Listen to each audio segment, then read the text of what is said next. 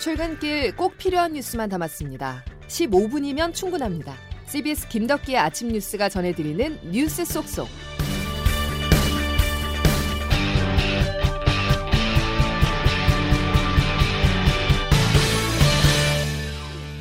여러분 안녕하십니까? 10월 13일 김덕기 아침 뉴스입니다. 문재인 대통령이 정치권 최대 이슈인 대장동 개발 특혜 의혹에 대해서 첫 입장을 내놨습니다. 검찰과 경찰은 적극 협력하여 신속하고 철저한 수사로 실체적 진실을 조속히 규명하는 데 총력을 기울여 달라고 말했습니다. 문 대통령의 속내가 무엇인지 정치적 해석이 분분한데요.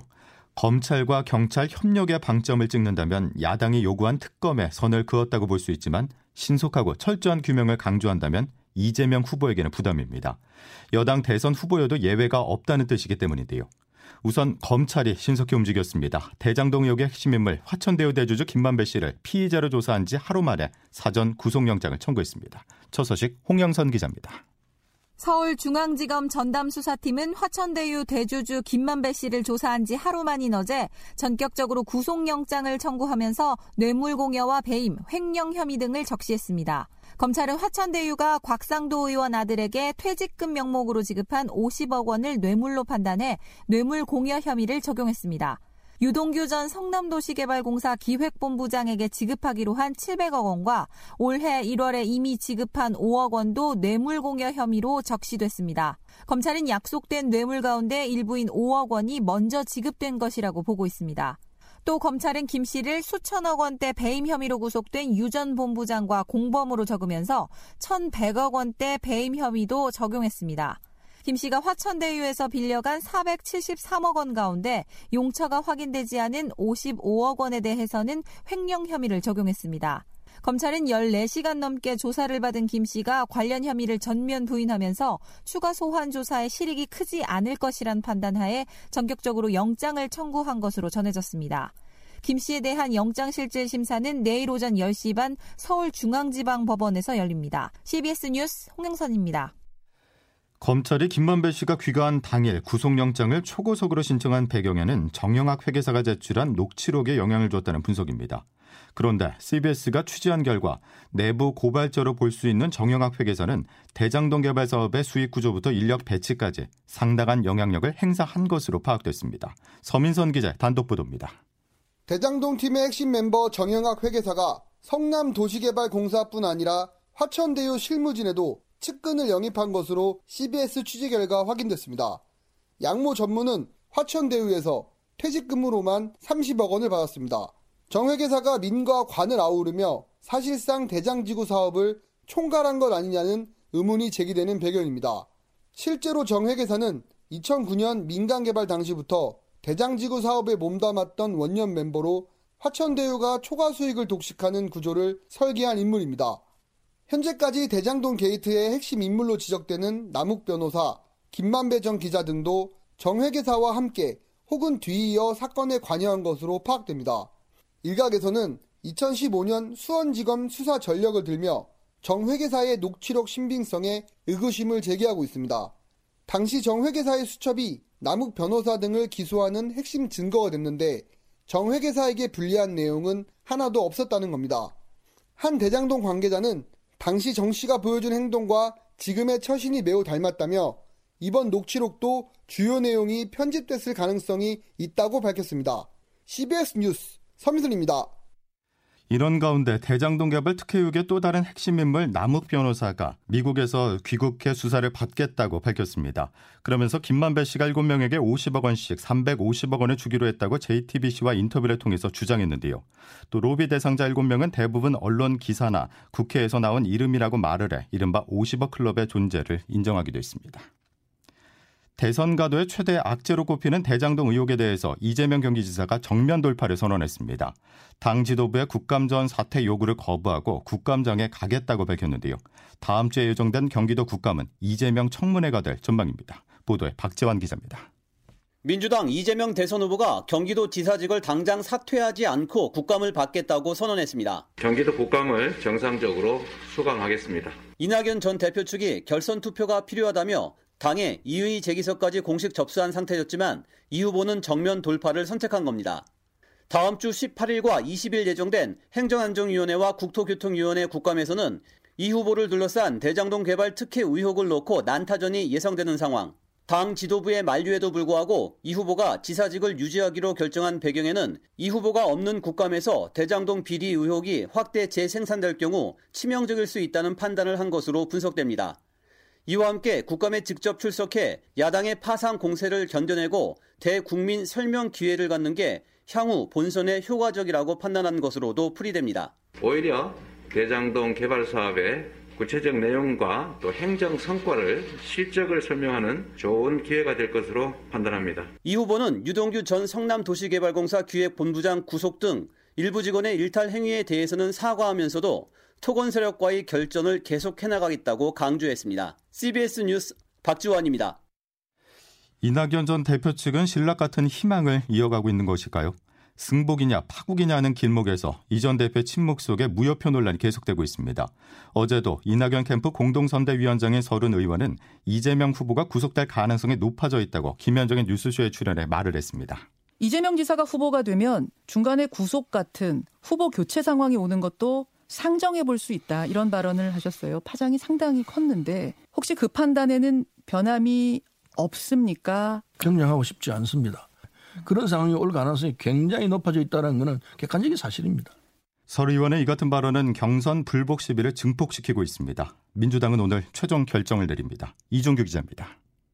민주당은 오늘 오후 당무위원회를 소집합니다. 경선을 중도 사퇴한 정세균 전 국무총리와 김두관 의원이 사퇴하기 전에 받은 표는 최종 집계에 포함해야 한다는 이낙연 전 민주당 대표 측의 이의 신청을 결론 내기 위해서입니다.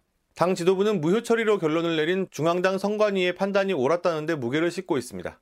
이미 세 번이나 법률 자문을 받는 등 법적, 절차적으로 문제가 없다는 입장입니다.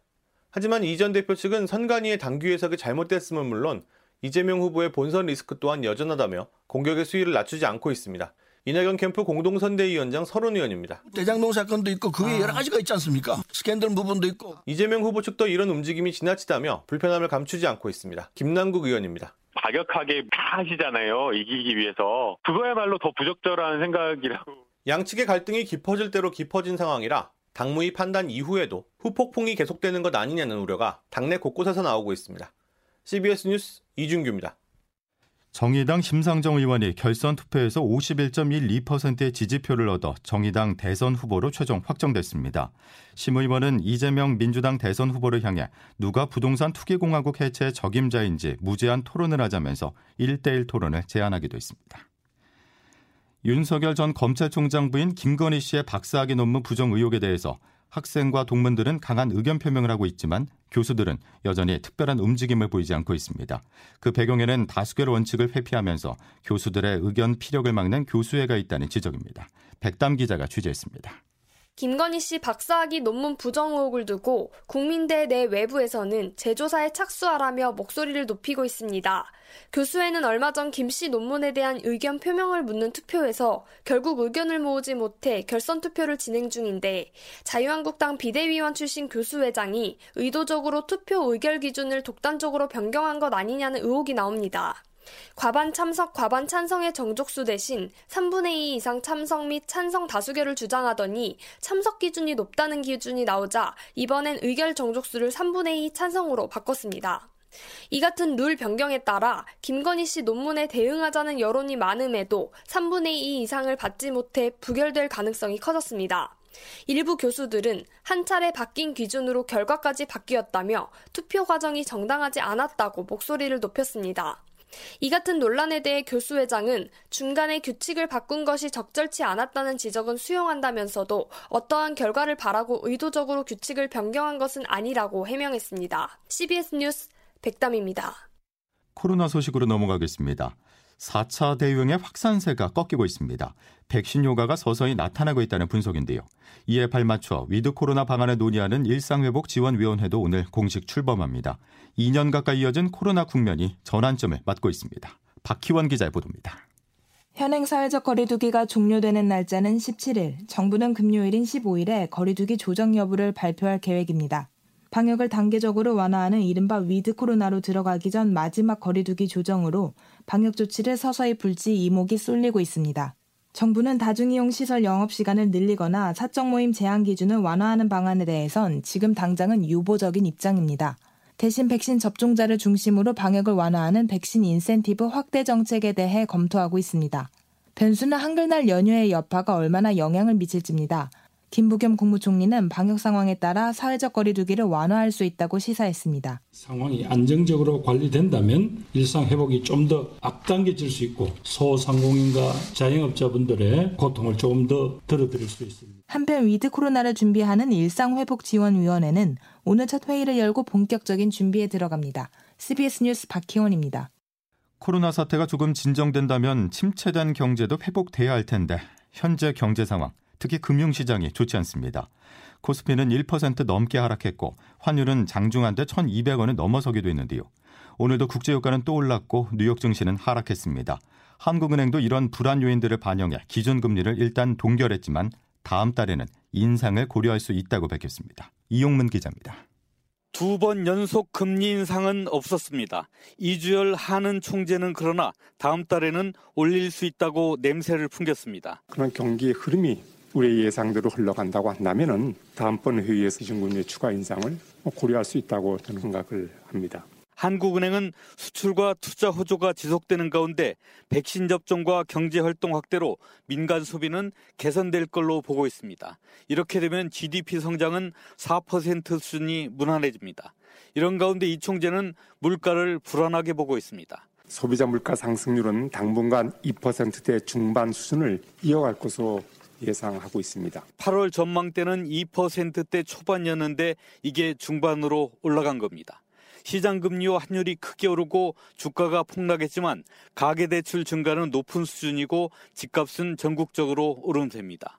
이주열 총재가 염두에 둔 금리보다 현재 금리가 낮다는 진단입니다. 우리가 추정한 중립 금리보다도 상당폭 낮은 수준에 있는 그런 상황입니다. 어제 회의에서 금통위원 두 명이 인상을 추정했습니다.